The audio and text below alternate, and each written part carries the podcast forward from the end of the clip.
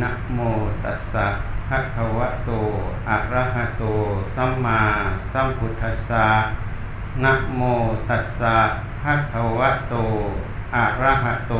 สัมมาสัมพุทธัสสะนะโมตัสสะภะคะวะโต อะระหะโต สัมมาสัมพุทธัสสะสัพเพธรรมาอนัตตาติ รมทั้งหลายไม่ใช่ของเรา ไม่ใช่เรา ไม่ใช่ตัวตนของเรา ขอโอกาสพระเถรานุเถระเจริญพร พุทธบริษัท ทั้งหลาย วันนี้เป็นโอกาสอีกวันหนึ่งที่อาตมาได้มาแสดงธรรมที่นี่เป็นครั้งที่สอง คราวที่แล้ว ได้มาแสดงทำเรื่องการปฏิบัติติบูชา ต่อองค์ ท่านพระอาจารย์สนองกตะคุณโย การบูชาคุณของท่านเป็นสิ่งที่พุทธบริษัท ควรกระทำบูชาที่เป็นผลเลิศที่พระพุทธเจ้าท่าน สรรเสริญ คือปฏิปฏิบูชา การประพฤติปฏิบัตินั้นยังพระสัจธรรมให้ตั้งมั่นในกายใจของเรานั่นเอง อีกอย่างหนึ่งก็เท่ากับสนองคุณและปฏิปทาของท่านที่ท่านสมัยมีชีวิตอยู่ ได้ดำเนินมา ได้พาเหล่าพุทธบริษัททั้งหลายประพฤติปฏิบัติ เพื่อเพื่อความรู้แจ้งเห็นจริงในกายใจของเรานั่นเอง เป็นการสืบทอดอายุพระศาสนา ลงในใจของเรา หลวงปู่เทศท่านเคยกล่าวไว้ว่า ศาสนาจะเจริญเสื่อมไม่ใช่ที่ถาวรวัตถุ ศาสนาจะเจริญหรือเสื่อมอยู่ที่ใจของมนุษย์เรานั่นเอง ถ้าเรามีการประพฤติปฏิบัติอยู่ทำให้ถูกต้องให้ตรงต่อสัจธรรมคำสอนของพระผู้มีพระภาคเจ้า จนได้รู้เห็น ชัดแจ้งในสัจธรรมนั้น ศาสนาก็เจริญ ในใจเรานั่นเอง เป็นการสืบอายุพระศาสนาที่ตรงจุด ทีนี้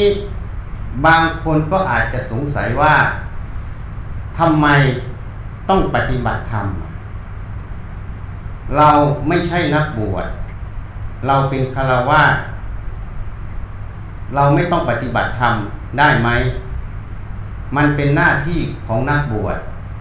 ไม่ใช่หน้าที่ของคารวะจะถูกหรือผิด อันนี้อาตมาก็จะทัศนะให้ฟังนะเหมือนเราต้องทำงาน ทุกคนในที่นี้เชื่อว่าคงจะเคยทำงาน ไม่ด้านใดก็ด้านหนึ่ง ถ้าผู้ที่มีอายุแล้ว ส่วนนักเรียนนักศึกษาก็ทำงานในหน้าที่การเรียนนั่นเอง ทีนี้เมื่อเราต้องทำงาน ถ้าเราไม่รู้เรื่องงานนั้น แต่จำเป็นต้องทำถามว่าปัญหาจะเกิดไหมพวกโยมลองพิจารณาดู ปัญหาย่อมเกิด การทำงานนั้นก็จะยากลำบาก ความสำเร็จในงานนั้นก็ไม่มี ความทุกข์ยากในกายในใจนั้น ที่งานมันไม่สำเร็จต้องถูกให้กระทำก็จะเกิดขึ้น ทีนี้คนฉลาดทำอย่างไร คนที่ฉลาด เมื่อรู้ว่าต้องทำงานในหน้าที่นั้น ก็จะต้องศึกษาให้รู้แจ้งในงานนั้นจริงไหม เมื่อเรารู้แจ้งในงานนั้น ชัดแจ้ง แจ่มแจ้งในใจ เมื่อต้องไปปฏิบัติงานนั้น การทำงานนั้น ก็ไม่ยาก แล้วก็ไม่มีปัญหาเกิด หรือปัญหาเกิดก็น้อยจริงไหม ทีนี้ในส่วนของเราทุกคนที่เกิดมาในโลกนี้ เปรียบเสมือนจะต้องถูกทำงานน่ะ ตั้งแต่ตื่นนอนถึงลงนอนน่ะ หมายความว่าเราอยู่กับกายใจนี้ ตั้งแต่ตื่นนอนถึงลงนอน เมื่อเราไม่รู้แจ้ง ความจริงของกายใจนี้ มันก็เหมือนเราต้องทำงาน แต่เราไม่รู้เรื่องงาน ปัญหาย่อมเกิดกับเราจริงไหม ปัญหาที่เกิด กับเราก็คือความทุกข์ใจนั่นเอง ความทุกข์ใจที่เกิดขึ้น เกิดเพราะผลของการที่เราไม่รู้แจ้งในเรื่องกายใจ เพราะเราถูกบังคับอยู่ตลอดเวลาให้ต้องทำงาน เพราะเราไม่สามารถจะหนีจากกายใจนี้ได้ เมื่อมีความรู้สึกตื่นขึ้นมาตั้งแต่ตื่นนอนถึงลงนอน เราก็อยู่กับมัน ตลอดจริงไหมอะ เมื่อเราไม่รู้แจ้ง ความทุกข์นั่นแหละคือผลคือปัญหานั่นเองมันเกิด เหตุนั้นทำไมต้องปฏิบัติธรรมก็เพราะเราต้องทำงาน เราก็ต้องศึกษาให้รู้เรื่องงานนั้นชัดแจ้ง ปัญหาจึงจะไม่เกิด ถ้าเราเข้าใจจุดนี้ประเด็นนี้ การปฏิบัติธรรม จึงไม่ได้แยกคารวาสหรือนักบวช ไม่ได้แยกหญิงหรือชาย ไม่ได้แยกเด็กหรือผู้ใหญ่ ทุกคนอยู่กับกายใจนี้หมด เพราะฉะนั้นทุกคนก็ต้องมีหน้าที่ที่จะต้องศึกษาให้เข้าใจในกายใจ เพราะฉะนั้นการปฏิบัติธรรม จึงไม่ได้แยก นักบวชหรือคารวาสไม่ได้แยกหญิงหรือชาย ไม่ได้แยกผู้ใหญ่หรือเด็ก ที่นี้การบรรลุธรรมนั้น การจะเข้าใจในธรรมะนั้น ก็ไม่ได้แยกหญิงชาย นักบวชหรือคารวาสเด็กหรือผู้ใหญ่ ขึ้นกับผู้นั้นปฏิบัติธรรมสมควรแก่ธรรม ถ้าผู้ใดปฏิบัติธรรม สมควรแก่ธรรม ผู้นั้น ย่อมสามารถจะเข้าใจและบรรลุธรรม หรือเห็นแจ้งในธรรมนั้น เสมอเหมือนหมด เพราะฉะนั้นธรรมะนั้นไม่ได้เลือกหญิงเลือกชาย เลือกนักบวชเลือกคารวาสเลือกคนแก่ เลือกเด็ก เสมอภาคหมดขึ้นกับกรรม ของเราที่ปฏิบัติทำสมควรแก่ทำไหม ถ้าเราเข้าใจดังนี้ เราจะเข้าใจอีกอย่างว่า การปฏิบัติธรรมไม่ใช่เรื่องดี แต่การปฏิบัติธรรมนั้นเป็นเรื่องของความจำเป็นของจิตใจนั่นเอง เหมือนทางร่างกาย สมัยอาตมาเป็นแพทย์ครูเขาก็สอนเบสิกนิดความจำเป็นขั้นพื้นฐาน 4 อย่างคือปัจจัย 4 นั่นเอง ความจำเป็นขั้นพื้นฐานคือปัจจัยสี่นั้น ที่อยู่อาหาร เครื่องนุ่งห่มยารักษาโรคมันจำเป็นสำหรับกายนี้ แต่ธรรมะนั้น การปฏิบัติธรรมนั้น มันจำเป็นต่อจิตใจคำว่าจำเป็น มันเกินคำว่าดี ถ้าปฏิบัติธรรมเพราะดี ยังเข้าใจไม่ตรง มันเกินคำว่าดี เพราะคำว่าจำเป็นเหมือนลมหายใจเข้าออก เมื่อไม่หายใจเข้า ไม่หายใจออก ชีวิตนี้อยู่ได้ไหมเพราะลมหายใจเข้าออก ก็จำเป็นต่อชีวิต ธรรมะก็เช่นกัน การปฏิบัติธรรมก็เช่นกัน ถ้าเราไม่ปฏิบัติธรรมไม่ให้เข้าใจแจ่มแจ้งในกายใจตนเอง ความทุกข์ใจย่อมเป็นผลนั่นเอง คือปัญหาเกิดนั่นเอง เหตุนั้นผู้มีปัญญาเมื่อเห็นดังนี้ ท่านจึงสนใจ มีฉันทะความพอใจ ที่จะประพฤติปฏิบัติธรรม ไม่ได้ปฏิบัติธรรม เพราะคนมาชวนทำเพราะมันดี แต่ท่านปฏิบัติธรรมเพราะเห็นว่า มันเป็นความจำเป็น เมื่อเราไม่ทำทุกมันเกิด เมื่อทุกใจมันเกิด เราจะทำอย่างไร ที่จะออกจากทุกตรงนั้นได้ นี่ ทุกคนเชื่อว่าในที่นี้จะต้องเคยทุกข์ใจไม่มากก็น้อย ตั้งแต่เกิดจนถึงปัจจุบันนี้ เชื่อว่าต้องมีทุกข์ใจทุกคน ไม่มากก็น้อย แต่ผู้มีปัญญานั้น เมื่อมีความทุกข์ใจเกิดขึ้น ท่านก็พิจารณา อะไรเป็นเหตุแห่งความทุกข์ใจ ทุกข์ใจนั้นจำเป็นต้องเกิดไหมจำเป็นต้องมีไหม แล้วขณะที่ทุกข์ใจนั้น ความสุขสบายของกายของใจนั้น มันมีไหม เมื่อไม่มี แล้วการประพฤติปฏิบัติที่ออกมาจากความทุกข์ในใจ อย่างบางคนก็ซึมเศร้าทุกหาทางไม่ออก สุดท้ายประพฤติปฏิบัติเป็นอย่างไรฆ่าตัวตาย ที่เราเห็นในข่าวทั้งหลาย อย่างนั้นมันเป็นประโยชน์ไหม ต่อชีวิตเรา ต่อเพื่อนมนุษย์ต่อสังคมนั่นเอง ผู้มีปัญญาต้องหยิบสิ่งเหล่านี้ขึ้นมาวิจัย มาพินิษพิจารณา ถ้าเราเห็นดังนี้ มันเป็นสิ่งที่ไม่มีประโยชน์ แล้วมันจำเป็นต้องเกิดไหม ถ้ามันไม่ไม่จำเป็นต้องเกิด อะไรเป็นเหตุให้เกิดทุกข์ใจอะนี่เขาต้องสาวไป ต้องพินิษพิจารณา ถ้าเราพินิษพิจารณาอย่างนี้บ่อยๆ สังเกตสังกาในใจเราบ่อยๆ เราก็จะเห็นเหตุ แห่งความทุกข์ใจ ทีนี้ทางโลกที่เราอยู่กันยกตัวอย่าง บางคนปะทะสังสรรค์กัน จะเพื่อนหรือเป็นญาติสนิทมิตรสหายบางครั้งพูดกันออกไป ก็มีความขัดเคืองกัน บางคนก็บอกว่า เขาว่าเราเขาทำให้เราทุกข์อะ เราก็มีความขัดเคือง มีความทุกข์ใจอยู่ ถามว่าความเข้าใจนี้ถูกไหม ถ้าคนฉลาดขึ้นมาอีกนิดนึง ก็จะถามว่าทำไมเราต้องไปขัดเคืองทำไมเราต้องไปทุกข์อะ ความทุกข์กับความสุข เราจะเอาตรงไหนอะ นี่ ทีนี้บางคนก็จะแก้ปัญหา เลิกพบมันนะ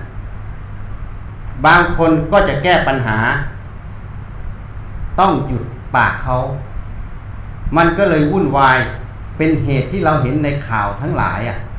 ทีนี้พระพุทธเจ้าตัดไว้ ไม่มีใครทำให้เราทุกข์มีพระพิสุรูปหนึ่งไปทูลถามพระผู้มีพระภาคเจ้าว่า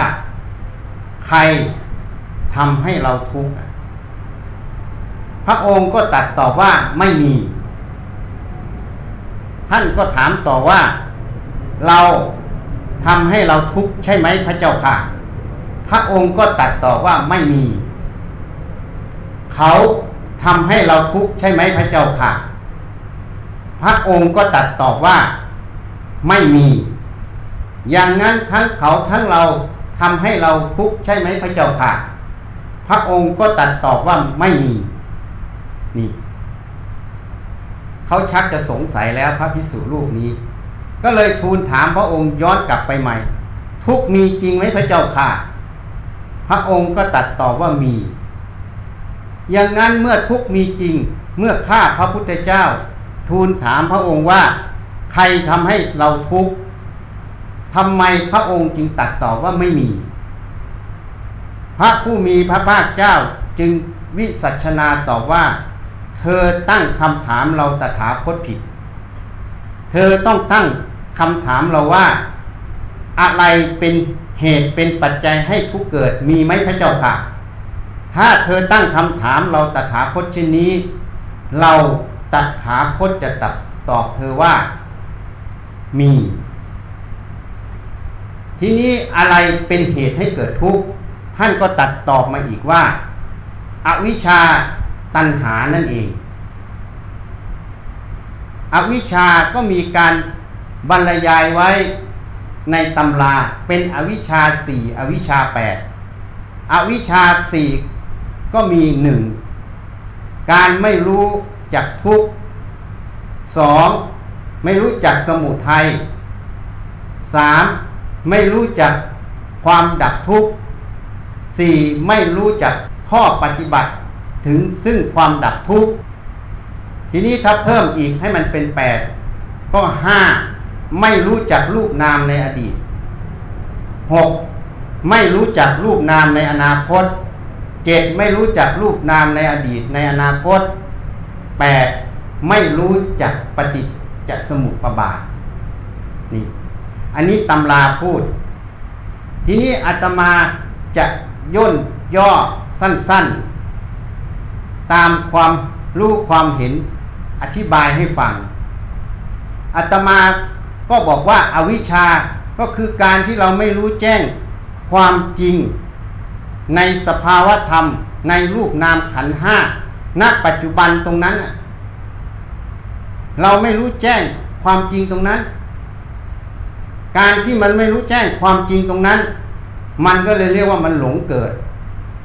เมื่อความหลงมันเกิด มันก็คิดผิด มันก็พูดผิด มันก็ทำผิด เรียกว่าอากุศลกรรม ทางกายวาจาใจ เมื่อวิชาเกิด มันก็คิดถูก มันก็พูดถูก มันก็ทำถูก เรียกว่ากุศลทางกายวาจาใจ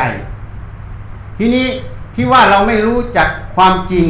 ในสภาวะธรรมตรงนั้นก็ยกตัวอย่าง ที่เมื่อกี้เนี่ยที่พูดให้ฟัง เขามาว่าเราเขาทำให้เราทุกข์ถ้าเราใช้สติระลึกขึ้นมา เวลาทุกข์มันเกิด ในใจเราก็ใช้สตินั้นน่ะกำกับกำหนดลงที่ใจเรานั่นเอง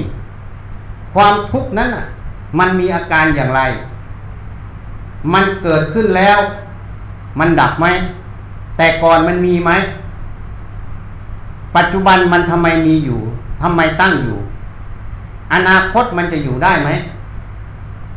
นี่พิจารณามันก่อน แล้วความทุกข์นี้ที่เกิดในใจเรานี้ มันเป็นตัวเรา มันเป็นของเราจริงไหม มันเกิดจากอะไรทีนี้พิจารณาลงไป ทีนี้ที่ว่าเขาว่าเรา เขาทำให้เราทุกข์ ถามว่าเสียงนั้นน่ะ มีตัวเขาไหมนี่เราต้องพิจารณาตรงนี้ก่อน เสียงนั้นมีตัวเราไหม ถ้าเราเรียนหลักวิทยาศาสตร์เขาก็บอกอยู่แล้วคลื่นเสียงอะ มันอาศัยอากาศ อากาศนั้นอะ มันเป็นตัวเราเป็นตัวเขาไหม ถ้าคิดแบบง่ายๆ ตัวเขาขนาดนี้อะ ใหญ่อย่างเนี้ย หูเราเล็กนิดเดียว มันจะพุ่งเข้ามาในหูเราได้ไหมถ้าเข้ามาในหูเราศีรษะเราเล็กกว่าตัวเขาอะ มันจะรับได้ไหมนี่คิดแบบง่ายๆ พิจารณาแบบง่าย ๆ ถ้ามันรับไม่ได้ มันก็ต้องเกิดอะไรขึ้น หัวมันก็ต้องแตกเป็นเสียงเสียงออก ทีนี้มันแตกไหมอะ ไม่แตก เมื่อมันไม่แตก มันก็ไม่มีเราไม่มีเขาในเสียงนี่ จริงไหมเนี่ยแค่นี้จริงไหมนี่คือความจริงของเสียงนะ เสียงเป็นคลื่นลมเป็นธาตุลม ไม่ใช่สัตว์บุคคล ตัวตนเราเขาเห็นยังไม่มีเราไม่มีเขาในนั้น เมื่อมากระทบหู หูเนี่ย เราก็ยังสำคัญว่าหูเราใช่ไหมเดี๋ยวจะพูดให้ฟังเรื่องหูเรา เมื่อเสียงนั้น มันไม่มีเขาไม่มีเรา กระทบหูมันก็รู้ทางหูเกิดขึ้น มันก็เข้าสู่ในใจ แล้วมันจะเป็น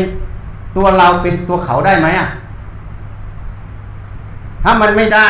แล้วจะบอกว่าเขาทำให้เราทุกข์มันถูกไหม ถูกไหม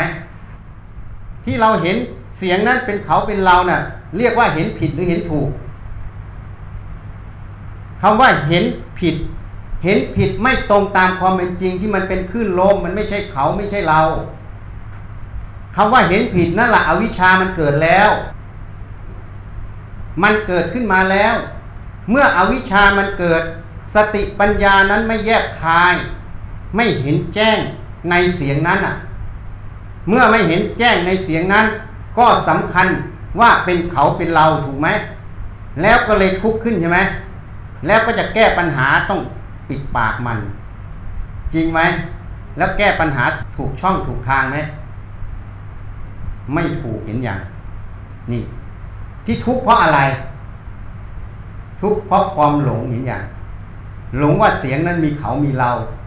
ไม่เห็นความจริง เหตุนั้นพระเจ้าจึงตัดไว้ ไม่มีใครทำให้เราทุกข์อวิชานั่นเองไล่ไปจนถึงนู่นอะ อวิชชาทำให้เกิดสังขาร สังขารทำให้เกิดวิญญาณจนถึงทุกขะโสกะปริเทวะนั่นน่ะ ตัวความหลงไม่รู้จริงตรงนั้นน่ะ ในสภาวะธรรมขณะนั้นน่ะ มันสำคัญผิดแล้วอะ ว่าเขาว่าเรามีใช่ไหมมันเลยทำให้เกิดทุกข์ไม่ใช่เขาไม่ใช่เรา ทีนี้ถ้าเรามีสติปัญญาสาวไปอีกทำไมคนนี้จึงพูดเช่นนี้ นี่สาวเข้าไปอีก พิจิตพิจารณาเข้าไปอีก ทำไมคนนี้จึงพูดเช่นนี้ เราก็มาพิจารณาอีกว่า ทุกคนที่เกิดมานั้น เอาตัวเราเป็นพยาน เราเกิดมาอยู่ในสังคมหนึ่งในครอบครัวหนึ่ง ก็มีการเรียนรู้มีการศึกษา จากครอบครัวนั้นถูกไหมจากโรงเรียนนั้น เชื่อว่าในโลกนี้ไม่มีใครเรียนโรงเรียนเดียวกันหมด จริงไหมแม้แต่เรียนโรงเรียนเดียวกัน ในคนละช่วงเวลาครูที่สอนก็ไม่ได้เหมือนกันหมด จริงไหม เพราะฉะนั้นความรู้ความเห็นของแต่ละคน มันย่อมแตกต่างกันจริงไหม คนใดมีความรู้ความเห็นอย่างไร เรียนรู้มาอย่างไร ก็แสดงออกซึ่งความรู้ความเห็น ที่ตัวเองเรียนมา หรือติดยึดมาจริงไหม เพราะนั้นถ้าเราสาวเข้าไปเมื่อเขามีความรู้ความเห็นอย่างนี้ จะให้เขาเป็นมีความรู้ความเห็นอย่างอื่น จะให้พูดแบบอื่น มันเป็นไปได้ไหม เป็นไปได้ไหมโยมว่า ก็เป็นไปไม่ได้ เพราะเขาเรียนมาอย่างนี้เขารู้อย่างนี้เหมือนแพทย์อะ เมื่อเรียนแพทย์มาแล้วก็รู้เรื่องการแพทย์ ก็ไม่รู้เรื่องวิศวะ วิศวะเรียนมาแล้วก็รู้เรื่องวิศวะ แต่ไม่รู้การแพทย์ จะรู้กับงูงูปลาปลาจริงไหมอะ เพราะฉะนั้นถ้าจะให้วิศวะไปรู้การแพทย์หมด มันก็เลยเป็นอัฐานะ เป็นสิ่งที่เป็นไปไม่ได้ ยกเว้นเขาไปเรียน จริงไหมอะ ถ้าเรารู้แจ้งอย่างนี้ เราก็เลยป่วยการที่จะไปบังคับข้างนอก ให้เป็นดั่งใจเรา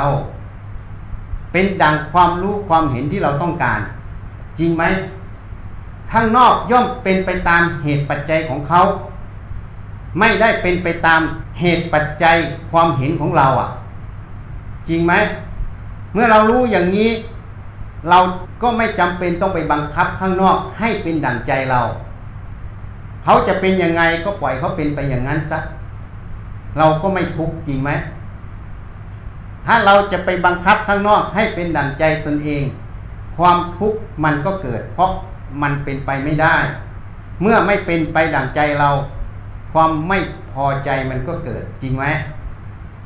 มันก็เลยเป็นทุกข์ใจ ถ้าเรารู้อย่างนี้เห็นอย่างนี้ ก็เลยปล่อยซะข้างนอกจะเป็นอย่างไร ก็เป็นเรื่องของเขาข้างในเราก็รู้แจ้ง มันไม่มีเขาไม่มีเราในเสียงอะ่ะ เราก็พิจารณาความรู้ที่เกิดขึ้น มันก็รู้จากเสียงกระทบหู เกิดแล้วก็ดับอย่างอาตมาพูดอยู่นี้ เสียงที่กระทบหูโยมก็เกิดดับไปทุกคำพูดจริงไหม เมื่อมันดับไปแล้วมันไม่มี มันก็ว่างเปล่า เมื่อมันว่างเปล่า สมควรไหมที่จะตามไปยินดี ตามไปยินร้าย ถ้าเรายังตามไปยินดี ยินร้าย จะโทษใครอะ ก็โทษตัวโง่ตัวหลงนั่นเอง จริงไหมไม่ใช่เราอีกนะ ตัวโง่ตัวหลงก็ไม่ใช่เรา อย่าเอาเราเข้าไปใส่มันอีก ตัวโง่ตัวหลงมันก็มีเหตุปัจจัยอีก เหตุปัจจัยคืออโยนิโสมนสิการ นี่พูดภาษาพระการไม่ได้พินิจพิจารณา ไม่ได้ไต่ตอง ไม่ใช่ธรรมวิจยะนั่นเอง คือการวิจัยสภาวธรรมอัตธรรมตรงนั้น ให้แจ่มแจ้ง ให้เห็นจริงตามความเป็นจริงของสิ่งนั้น มันก็เลยเป็นเหตุของความโง่ความหลงเกิด เพราะนั้นตัวโง่ตัวหลง มันก็เกิดจากเหตุปัจจัย สิ่งใดเกิดตามเหตุปัจจัย สิ่งนั้นเป็นอนัตตาหมด ไม่ใช่ของเรา ไม่ใช่เรา ไม่ใช่ตัวตนของเรา ไม่ควรไปยินดี ไม่ควรไปยินร้าย เหตุนั้นในพระอภิธรรมท่านจึงกล่าวไว้ เวลาอาวิชชาเกิด ท่านเรียกว่าอาวิชชาธาตุเวลาวิชาเกิด ท่านเรียกว่าวิชาธาตุเวลากามเกิด ท่านเรียกกามธาตุเวลากามไม่เกิด ท่านเรียกเนคขมธาตุเวลาโทสะเกิด ท่านเรียกพยาบาทธาตุเวลาโทสะไม่เกิด ท่านเรียกอพยาบาทธาตุสังเกตไหมทุกคำมันมีอะไรที่เหมือนกัน โยมสังเกตไหม ถ้ายังสังเกตไม่ออกก็มีอยู่สองประเด็นหนึ่งโยมนอนหลับไม่ได้ฟัง สองมันขาดสติ ไม่ได้ฟังแต่ละคำแต่ละประโยคเพราะขาดสติความรู้ความเห็นตรงนั้นก็ไม่ต่อเนื่อง นี่คืออุปการะคุณ สติเป็นธรรมที่มีอุปการะไงนี่ เพราะฉะนั้นถ้าเราพิจารณาอย่างนี้ที่ท่านกล่าวมันมีอะไรที่เหมือนกันคำว่าธาตุเนี่ยคำว่าธาตุในความหมายในพระไตรปิฎกท่านกล่าวไว้คำว่าธาตุคือศูนย์จากสัตว์บุคคลตัวตนเราเขา เป็นสิ่งหนึ่งสิ่งหนึ่งที่ไม่ใช่อะไรเขาเรียกบัญญัติว่าธาตุทีนี้จะทัศนะให้ฟังอีกนิดนึง เหมือนก้อนดินเหนียว เวลาก้อนดินเหนียวนั้น ไปปั้นเป็นงูเป็นเสือ พอเราเห็นงูเห็นเสือ เราก็กลัวขึ้นใช่ไหมพอเห็นเป็นเทวดา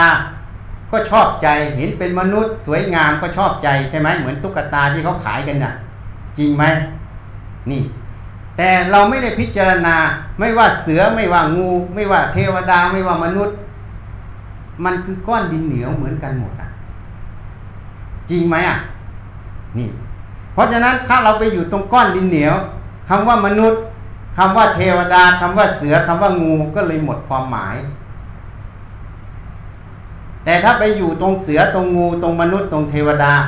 มันก็เลยมีคำว่ายินดีกับยินร้ายเกิด จริงไหมอะเลยไม่เห็นแจ้งว่า ทั้งหมดนะมันคือก้อนดินเหนียว ความรู้ความเห็นในใจเหมือนกันเขาเรียกว่าขันห้ามันเกิด ขันห้านั้นมันเป็นของกลาง ท่านกล่าวไว้รูปังอนิจจังรูปังอนัตตา เวทนานิจาเวทนานัตตา สัญญานิจาสัญญาอนัตตา สังขารานิจาสังขารานัตตา วิญญาณังอนิจจัง วิญญาณังอนัตตา พูดง่ายๆคือรูปเวทนาสัญญาสังขารวิญญาณ คงจะรู้ความหมาย เพราะที่วัดที่สังฆทานนี้ท่านแปลความหมายอยู่ เป็นประโยชน์ เพราะการสวดมนต์ไม่รู้ความหมาย ก็เลยประโยชน์ไม่เกิด เราสวดมนต์เพื่อเจริญถึงพุทธคุณธรรมคุณ เพื่อให้รู้ความหมายจะได้นำไปประพฤติปฏิบัติได้ถูกต้อง นี่เป็นคุณของการเจริญสวดมนต์นั่นเอง ถ้าสวดโดยไม่รู้ความหมายไม่เข้าใจ สวดไปอย่างนั้นเองเขาว่าดีก็สวดไป มันก็เลยเป็นความหลงโดยไม่รู้ตัวไงแต่ไม่ได้ประโยชน์ เพราะการสวดมนต์ให้รู้พุทธพจน์ แล้วนำไปประพฤติปฏิบัติให้ถูกประโยชน์มันจึงเกิดไง เพราะฉะนั้นรูปเวทนา ความสุขทุกข์เฉยๆ สัญญาคือความจำสังขารคือความคิดวิญญาณความรู้ มันไม่เที่ยง มันไม่ใช่ของเราไม่ใช่เราไม่ใช่ตัวตนของเรา มันไม่ใช่ของเราแล้วเป็นของใครอะ มันก็ของกลางนั่นเอง ไม่มีของใครเป็นเจ้าของ เมื่อไม่มีใครเป็นเจ้าของ กิเลสมันก็ใช้ได้ อวิชามันใช้ได้ สติปัญญาก็ใช้ได้ เวลากิเลสมันใช้ ท่านก็เรียกว่าอะไร กามธาตุพยาบาทธาตุอวิชชาธาตุเวลาสติปัญญามันใช้มันไม่มีความหลงท่านก็เรียกวิชาธาตุเนคขมธาตุอภยาบาทธาตุ ราะนั้นขันห้ามันเป็นของกลาง มันเกิดขึ้นแล้วดับไป ไม่มีใครเป็นเจ้าของ เพราะฉะนั้นเมื่อโลกโกรธหลงมันเกิดในใจ มันเผลอไปแล้ว มันเกิดขึ้นในใจ ก็ใช้สตินั่นแหละหยิบมันขึ้นวิจัย มันก็เป็นของกลางไม่ใช่ของเรา ไม่ต้องเอาเราไปใส่ในมัน ไม่ต้องเอามันมาใส่ในเรา ถ้าสติปัญญาตรงนั้นผ่องแผ้ว หยิบขึ้นวิจัยอย่างนี้ มันก็ไม่น้อมเข้าไปสู่โลกโกรธลงนั้น เมื่อมันไม่น้อมไปสู่โลกโกรธลงนั้น มันก็หมดความหมายนั่นเองเดี๋ยวมันก็ดับไปตามหน้าที่มันนะมันก็เลยเป็นอิสระนี่เพราะฉะนั้นเวลาโลกโกรธลงไม่เกิด ก็เจริญทำสติสมาธิ หัดวิจัย หัดพินิจพิจารณาสภาวธรรมที่มาสัมผัสทางตาหูจมูกลิ้นกายใจ อย่างที่พูดให้ฟังเนี้ยที่ยกเสียงเป็นตัวอย่างอะพินิจพิจารณา ทีนี้บางคนความเพียรมันอาจจะยังไม่แน่วแน่ ยังไม่ต่อเนื่อง ก็ต้องสอนมันอีกอะต้องเตือนตัวเองอีกเราปรารถนาความทุกข์หรือความสุขอะความสุขตัวนี้ไม่ใช่สุขเวทนา ความสุขตัวนี้หมายถึงความไม่ทุกข์เราปรารถนาความ ทุกข์หรือความไม่ทุกข์เอาง่ายๆถ้าเราปรารถนาความทุกข์ก็ไม่ต้องทำอะไร ปล่อยมันไปตามที่มันเป็น ถูกไหมถ้าเราปรารถนาความไม่ทุกข์ก็ต้องหัดพินิจพิจารณาฝึกสติ ฝึกสมาธิให้ตั้งมั่นอยู่ที่กายใจ ฝึกสติให้ตั้งมั่นอยู่ที่กายใจ แล้วก็หัดสังเกตสังกาหัดพินิจพิจารณา สิ่งที่มันมาสัมผัสทางตาหูจมูกลิ้นกายใจ โดยเฉพาะเมื่อมันสัมผัสแล้ว มันมีความทุกข์เกิด ถ้ามีความทุกข์เกิด แสดงว่าต้องมีความหลงเกิดคลี่คลายมันหามันให้เจอ เมื่อเจอแล้ว ความทุกข์มันก็ดับไปด้วยกันนั่นเองถ้าบ่อยครั้งเข้าจนชำนาญ มันก็ละเอียดไปเองอะ่ะทำให้สม่ำเสมอ ถ้ามันเกียดค้านขึ้นก็พิจารณาอีก ยกความเกียดค้านขึ้นวิจัย เกียดค้านนั่นน่ะ มันมีเรามีเขาไหม จริงไหมอะ แต่ก่อนมันอยู่ไหม ปัจจุบันมันตั้งอยู่ แล้วอนาคตมันอยู่ไหม เราก็อาศัยอดีตนั้นเป็นพยาน ย้อนพิจารณาดู มันเคยเกียดค้านขึ้นมา แล้วมันอยู่ตลอดเวลาไหมอะ เมื่อมันไม่อยู่ตลอดเวลา มันเกิดมันดับได้ แล้วมันจะเป็นตัวเราเป็นของเราได้ยังไงอะ นี่ ให้เห็นอย่างนี้สติสัมปชัญญะสมาธิจะตั้งมั่น เมื่อตั้งมั่นมันก็ไม่น้อมลงไปเกียดค้าน เมื่อไม่น้อมไปเกียดค้าน มันก็เลยประพฤติปฏิบัติขยันอยู่ในตัวนั่นเอง สมมุติว่าขยัน นี่วิธีแก้เกียรติค้าน ท่านจึงกล่าวไว้ อย่างนิวรณ์ที่พระโมคคัลลานะเคยทูลถามพระพุทธเจ้า เมื่อความง่วงมันเกิด ทำยังไงพระเจ้าค่ะ พระองค์ก็ให้ตึกถึงตรงนั้นให้มากคำว่าตึกถึงตรงนั้น ก็ต้องแยกมันนั่นเอง ความง่วงมันก็เป็นความรู้เป็นสภาวะธรรมอันหนึง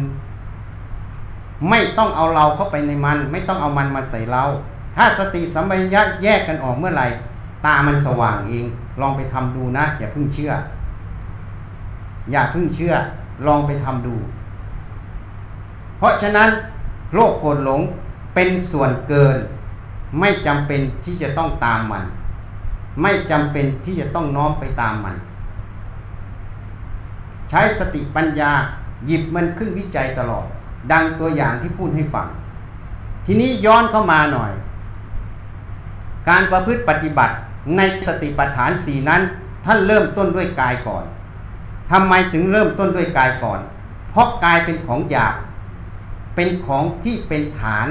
ของทุกอย่างที่มันจะเกิด มนุษย์เกิดเพราะกาม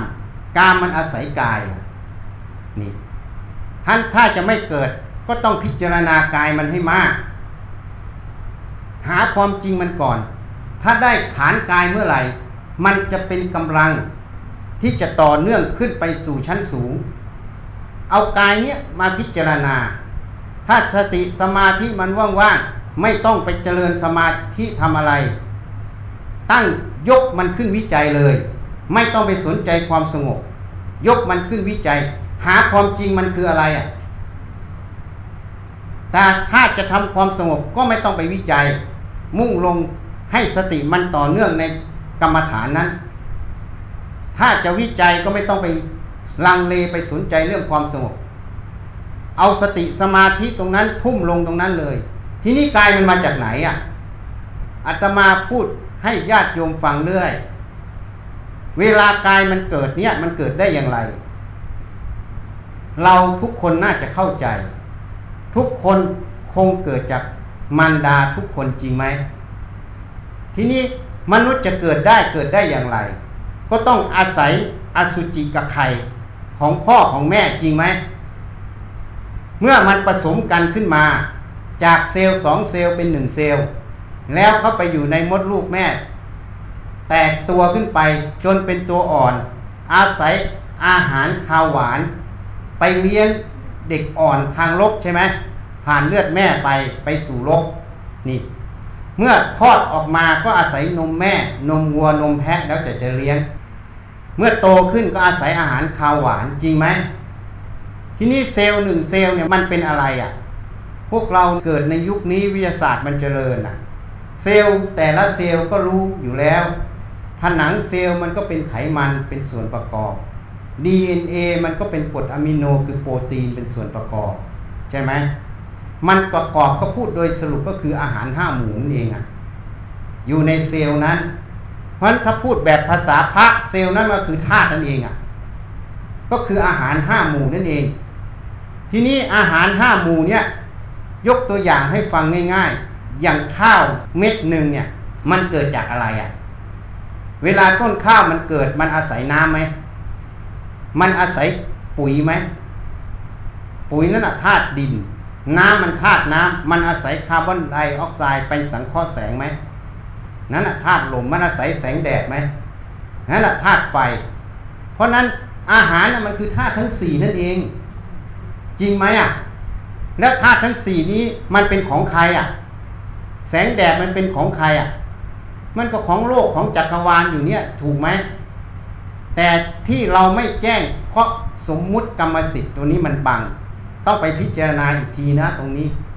ทีนี้เมื่อเราพิจารณาอย่างนี้อาหารอะ มันมาจากธาตุทั้งสี่มันเป็นของประจำโลก เมื่อมาเป็นเซลล์เนื้อเซลล์หนังเรา มันจะเป็นของเราจริงไหม มันจริงโดยสมมติกรรมสิทธิ์ แต่โดยสภาวะธรรมตรงนั้น มันเป็นของโลกชัดๆอะ ไม่ใช่ของเรา เรายังไม่เกิดมันก็มีไหม เราเกิดมันก็มีไหม เราตายไปแล้วมันก็ยังมีไหม แล้วทำไมเอาไปด้วยไม่ได้ ก็เพราะมันไม่ใช่ของเรานั่นเอง นี่พิจารณา แล้วในรูปนั้นตั้งแต่เกิด จนโตขึ้นมามันก็เปลี่ยนรูปเปลี่ยนร่าง ถูกไหมพอแก่เข้าไปมันก็เปลี่ยนไปอีก แล้วก็ลงลงมันก็เปลี่ยนอีกใช่ไหมเผาเป็นเท่าทานอีกก็คืนสู่โลกหมดแล้วจะเป็นของเราได้ไหมนี่โยมว่าของเราได้ไหมนี่พินิจพิจารณาบ่อยๆ ว่างๆหยิบมันขึ้นวิจัย เราไม่ได้สร้างสิ่งเหล่านี้ สิ่งเหล่านี้มันมีอยู่แล้วในโลก มันเป็นความจริงที่มีอยู่ในแขนงของลูกจริงไหมอะ แต่เมื่อเราไม่หยิบขึ้นมาวิจัย มาพินิจพิจารณา มันจึงไม่เห็นไง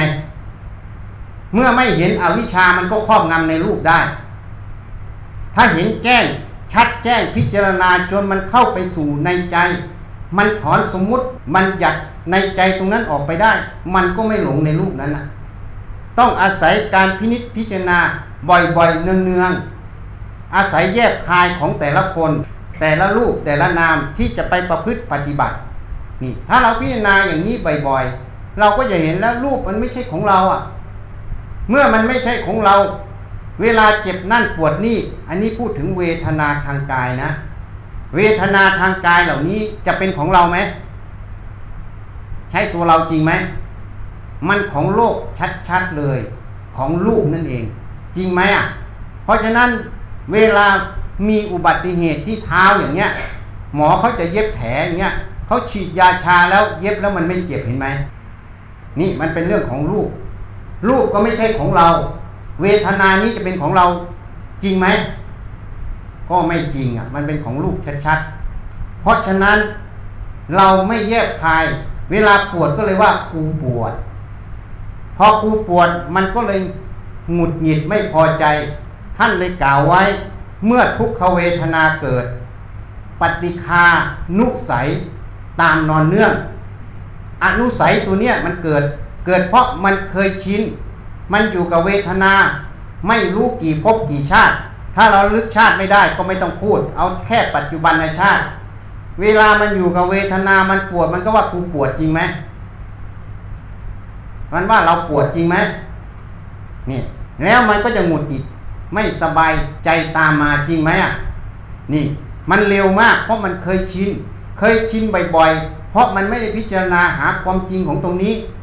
มันก็เลยเป็นอนุสัยครอบงำได้ ทีนี้เราจะล้างมันยังไง ก็ย้อนสอนมันย้อนเกตมันก็เหยียบเวทนาเนี่ยมาวิจัยบ่อยๆมันมาจากไหน มันเกิดจากอะไรมันมาจากอะไร แล้วมันอยู่ไหม แล้วมันดับไหมนี่พินิจพิจารณาแยกคายมันตามความเป็นจริง ไม่ใช่ไปปรุงแต่งขึ้นนะ พิจารณาตามเหตุผลความจริงของมันอะ นี่ เราพิจารณาไปก็จะเห็นว่าเวทนาเนี่ย มันเกิดแล้วกระดับมันไม่เที่ยง มันเป็นอนัตตาอย่างที่เราสวดมนต์ทำวัดเช้า จริงไหมอะไม่ใช่ของเราอีกมันของกายของโลกนั่นเอง นี่ ทีนี้ตัวสัญญาคือความจำสังขารคือความคิด ตัววิญญาณคือความรู้ วิญญาณนั้นเกิดได้อย่างไรอะมันก็อาศัยรูปกระทบตา แสงนั่นเองกระทบตา จริงไหมรู้ทางตาเกิด เสียงกระทบหู รู้ทางหูเกิด กลิ่นกระทบจมูก รู้ทางจมูกเกิดรสกระทบลิ้นรู้ทางลิ้นเกิด เย็นร้อนอ่อนแข็งกระทบกายรู้ทางกายเกิด แม้แต่คิดนึกทำมาลมกระทบใจก็รู้ทางใจเกิด เมื่อมันรู้แล้ว มันเข้าไปสู่ใจหมด เมื่อมันเข้าสู่ใจมันก็เกิดขบวนการอะไรเกิดขึ้น มันก็จำมันจำแล้ว มันก็มาคิด คิดตามกฎเกณฑ์ที่มันเรียนรู้มา โยมลองสังเกตตัวเองดู เวลาเราคิดอะไรขึ้นมาเนี่ย มันต้องเคยรู้มาก่อน หรือมันต้องมีกฎเกณฑ์ที่มันรู้มาก่อน เหมือนเราบวกลบคูณหารเลข ถ้าเราไม่เคยเรียนสูตรบวกลบคูณหารเลข มันจะบวกลบคูณหารเลขตามสูตรนั้นไหมไม่เป็นอย่างนี้เพราะฉะนั้นสังเกตให้ดี เพราะนั้น ความรู้มันเกิดจากรูปกระทบตาเสียงกระทบกับหูกลิ่นกระทบจมูกรสกระทบลิ้น เย็นร้อนอ่อนแข็งกระทบกายแม้แต่คิดนึกทำอารมณ์เนี่ย มันกระทบใจ เพราะนั้นการกระทบตรงนี้มันรู้ขึ้นมันก็จำจำมันก็ไปคิดคิดไปตามกฎเกณฑ์ทั้งหมดอะ ที่มันเรียนรู้มา เพราะฉะนั้นถ้ามันเรียนรู้มาผิด มันก็คิดผิด มันเรียนรู้มาถูก มันก็คิดถูก จริงไหมอะ นี่ เพราะฉะนั้นความรู้นี้มันมาจากไหน ก็มาจากรูป กระทบตา รูปเราก็พูดให้ฟังแล้ว มันเป็นธาตุทั้งสี่อะเสียงก็เป็นธาตุลม ตาหูจมูกลิ้นกายเป็นธาตุทั้งสี่เป็นของโลกไม่ใช่ของเรา จริงไหมอะ ที่ไล่ให้ฟังตั้งแต่เกิดไง นี่ เมื่อมันไม่ใช่ของเรารูปรสกลิ่นเสียงสัมผัส มันมาสัมผัสมันเป็นธาตุมันก็ไม่ใช่ของเรา เมื่อไม่ใช่ของเรา ความรู้ที่เกิดนั้นจะเป็นของเราไหม เป็นตัวเราจริงไหม ก็ไม่จริงนั่นเอง เมื่อไม่จริง ก็ป่วยการที่จะไปหลอกตัวเองอะ ว่าความรู้ทางตาหูจมูกลิ้นกายเป็นของเราอะ เมื่อความรู้ไม่ใช่ของเรา ความจำที่เกิดตามขบวนการแห่งการรู้ขึ้นมา มันจะเป็นของเราไหม มันก็ไม่ใช่อีก เมื่อไม่ใช่ ความคิดที่ตามกฎเกณฑ์นั้นจะเป็นตัวเราเป็นของเราไหม ก็ไม่ใช่อีก เมื่อไม่ใช่ของเราไม่ใช่ตัวเรา ก็ป่วยการที่จะตามมันไป ป่วยการที่จะไปยินดี ป่วยการที่จะไปยินร้าย ป่วยการที่จะไปทุกข์กับมันอะ นี่ถ้าเราเห็นแจ้งอย่างนี้ในตาหูจมูกลิ้นกายใจ ชัดแจ้งในใจเราตลอดเวลา ความหลงมันก็ตั้งอยู่ไม่ได้ ความหลงตั้งอยู่ไม่ได้ ความทุกข์ก็เกิดไม่ได้นั่นเองนี่ เพราะฉะนั้นใครที่ปรารถนาไม่ทุกข์ก็ต้องหัดมาพินิจพิจารณา ฝึกสติให้มาก สติไม่ใช่ฝึกแค่เดินจงกรมนั่งสมาธิ สตินั้นฝึกตั้งแต่ตื่นนอนถึงลงนอน ในกายานุปัสสนา สติปัฏฐานสี่ท่านกล่าวไว้หลายหัวข้อ อย่างเช่น อาณาปานสติ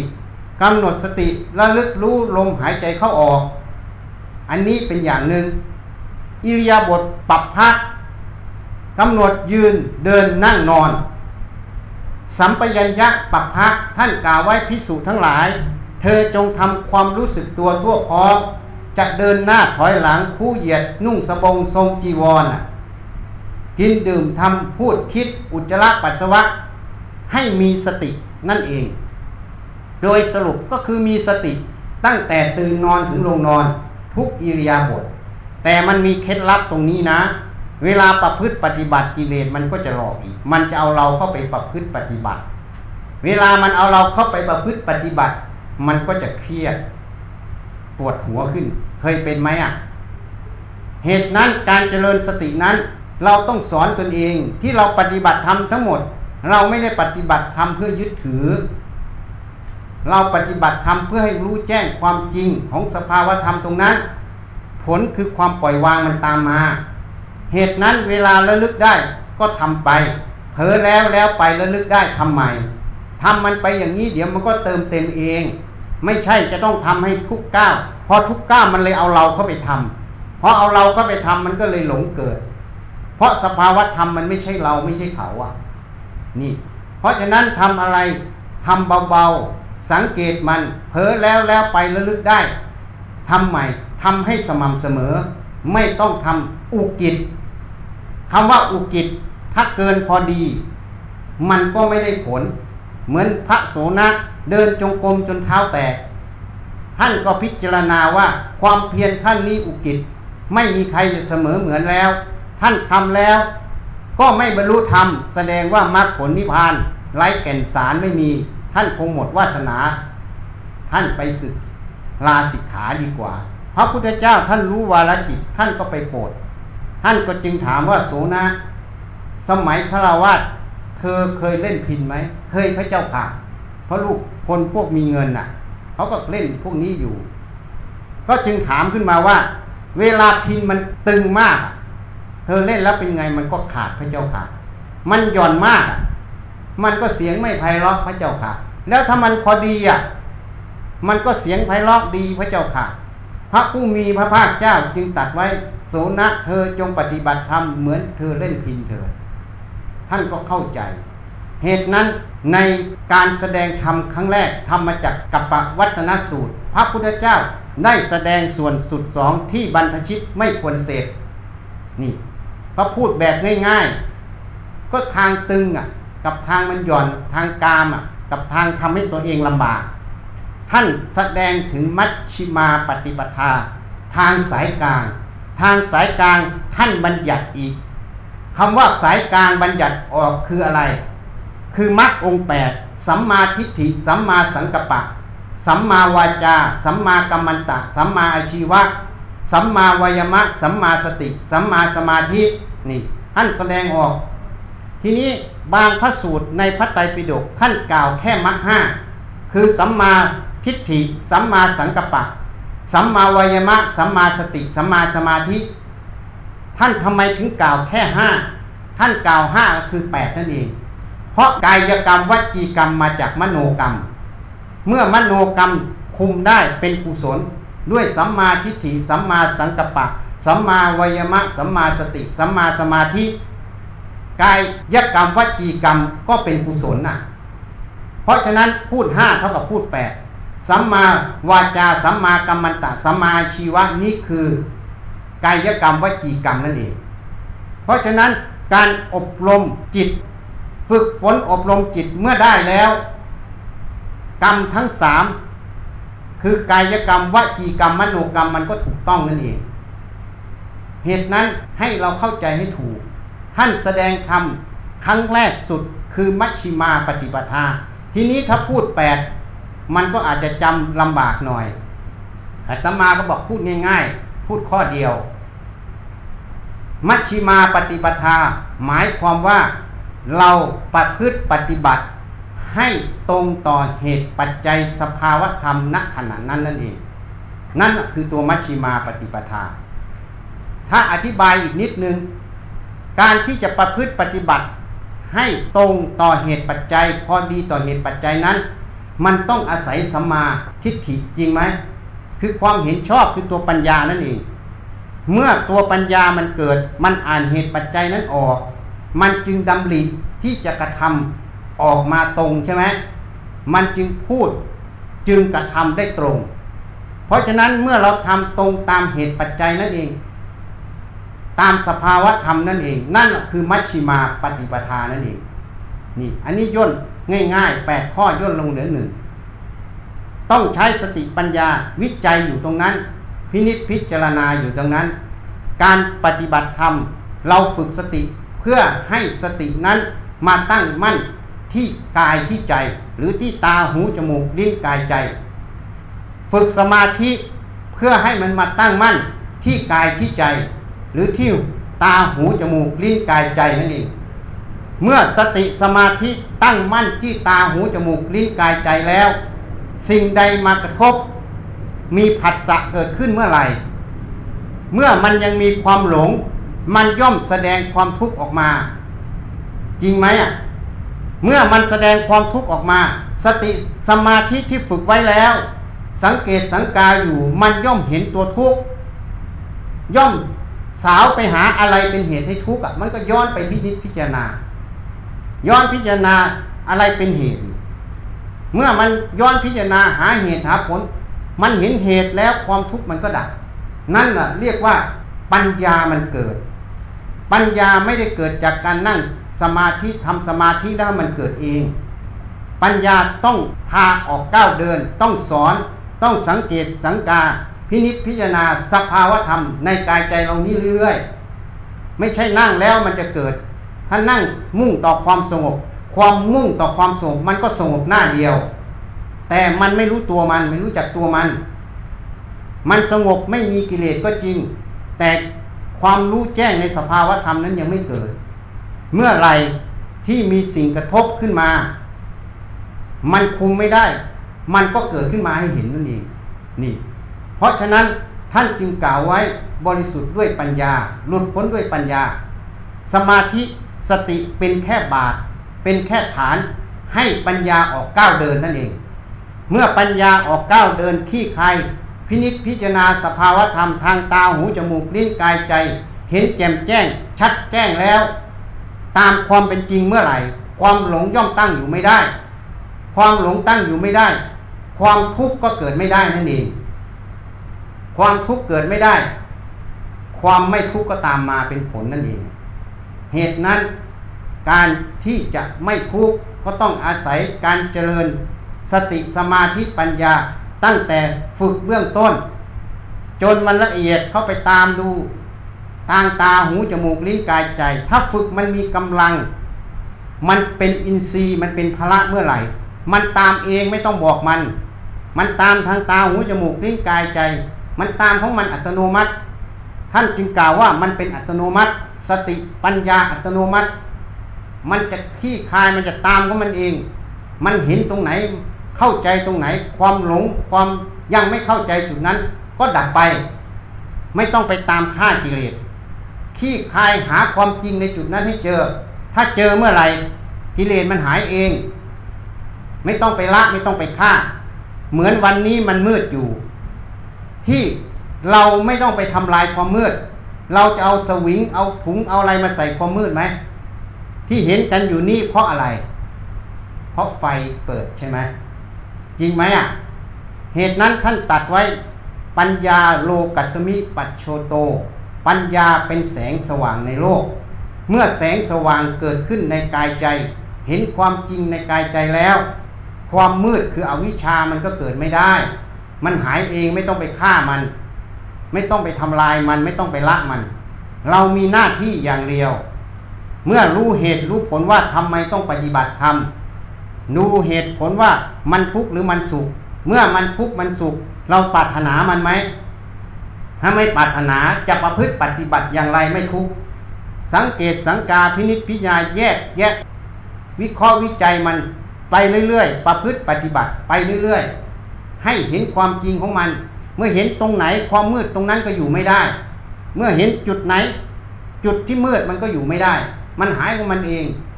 เมื่อหายแล้วความไม่ทุกข์นั้นเป็นผลตามมาตรงนั้นเอง เหตุนั้น ศาสนธรรมคำสอนของพระผู้มีพระภาคเจ้า เป็นสิ่งที่มีคุณค่า ถ้าพูดโดยสมมุติว่าคุณค่า เป็นสิ่งที่มีคุณค่า คุณค่าไม่ใช่ต่อวัตถุ แต่คุณค่านั้นต่อจิตใจ ของมนุษย์และเหล่าสัตว์ เงินทองร้อยแสนล้านไม่สามารถซื้อความทุกข์ใจให้หายได้ จริงไหม แต่การประพฤติปฏิบัติรู้แจ้งในกายใจเรา เป็นสิ่งที่ทำให้ทุกนั้นดับได้ เราไม่ได้ทำแต่ความรู้แจ้งในความจริงนั้น ความหลงมันตั้งอยู่ไม่ได้ ความหลงตั้งอยู่ไม่ได้ ความทุกข์มันก็ตั้งอยู่ไม่ได้นั่นเอง มันเป็นผลตามกันมา วันนี้ก็แนะนำเขาจะเรียกว่าธรรมะก็ได้ เรียกว่าความรู้ก็ได้ ที่พระผู้มีพระภาคเจ้า ท่านสั่งสมบารมีมา 20 อสงไขยแสนกับ เพื่อมารู้แจ้งในใจท่านนั่นเอง เมื่อท่านรู้แจ้งในใจท่านแล้ว ท่านจึงนำศาสนธรรมคำสอนของท่านบัญญัติออกมาเป็นภาษามาสอนให้พวกเรา ได้รู้จักพินิจพิจารณา เดินตามรอยที่ท่านวางไว้ เข้าไปให้รู้แจ้งในกายใจของเรานั่นเอง เมื่อเรารู้แจ้งในกายใจเราแล้ว ความพ้นทุกข์ก็อยู่ตรงนั้นนั่นเอง การแสดงธรรมวันนี้ ก็พอสมควรแก่เวลา ขอให้ญาติโยมทั้งหลายนำไปขบคิดพิจารณา ถ้าเห็นประโยชน์ ก็เอาไปทำถ้าไม่เป็นประโยชน์ มันก็ดับไปทุกคำพูดอยู่แล้ว ไม่ต้องเดือดร้อนใจ การปฏิบัติธรรมไม่ใช่การทำให้เดือดร้อนใจนะก็ขอยุติแต่เพียงเท่านี้ ขอเจริญในธรรมทุกตนทุกคนเทินสาธุสาธุสาธุอ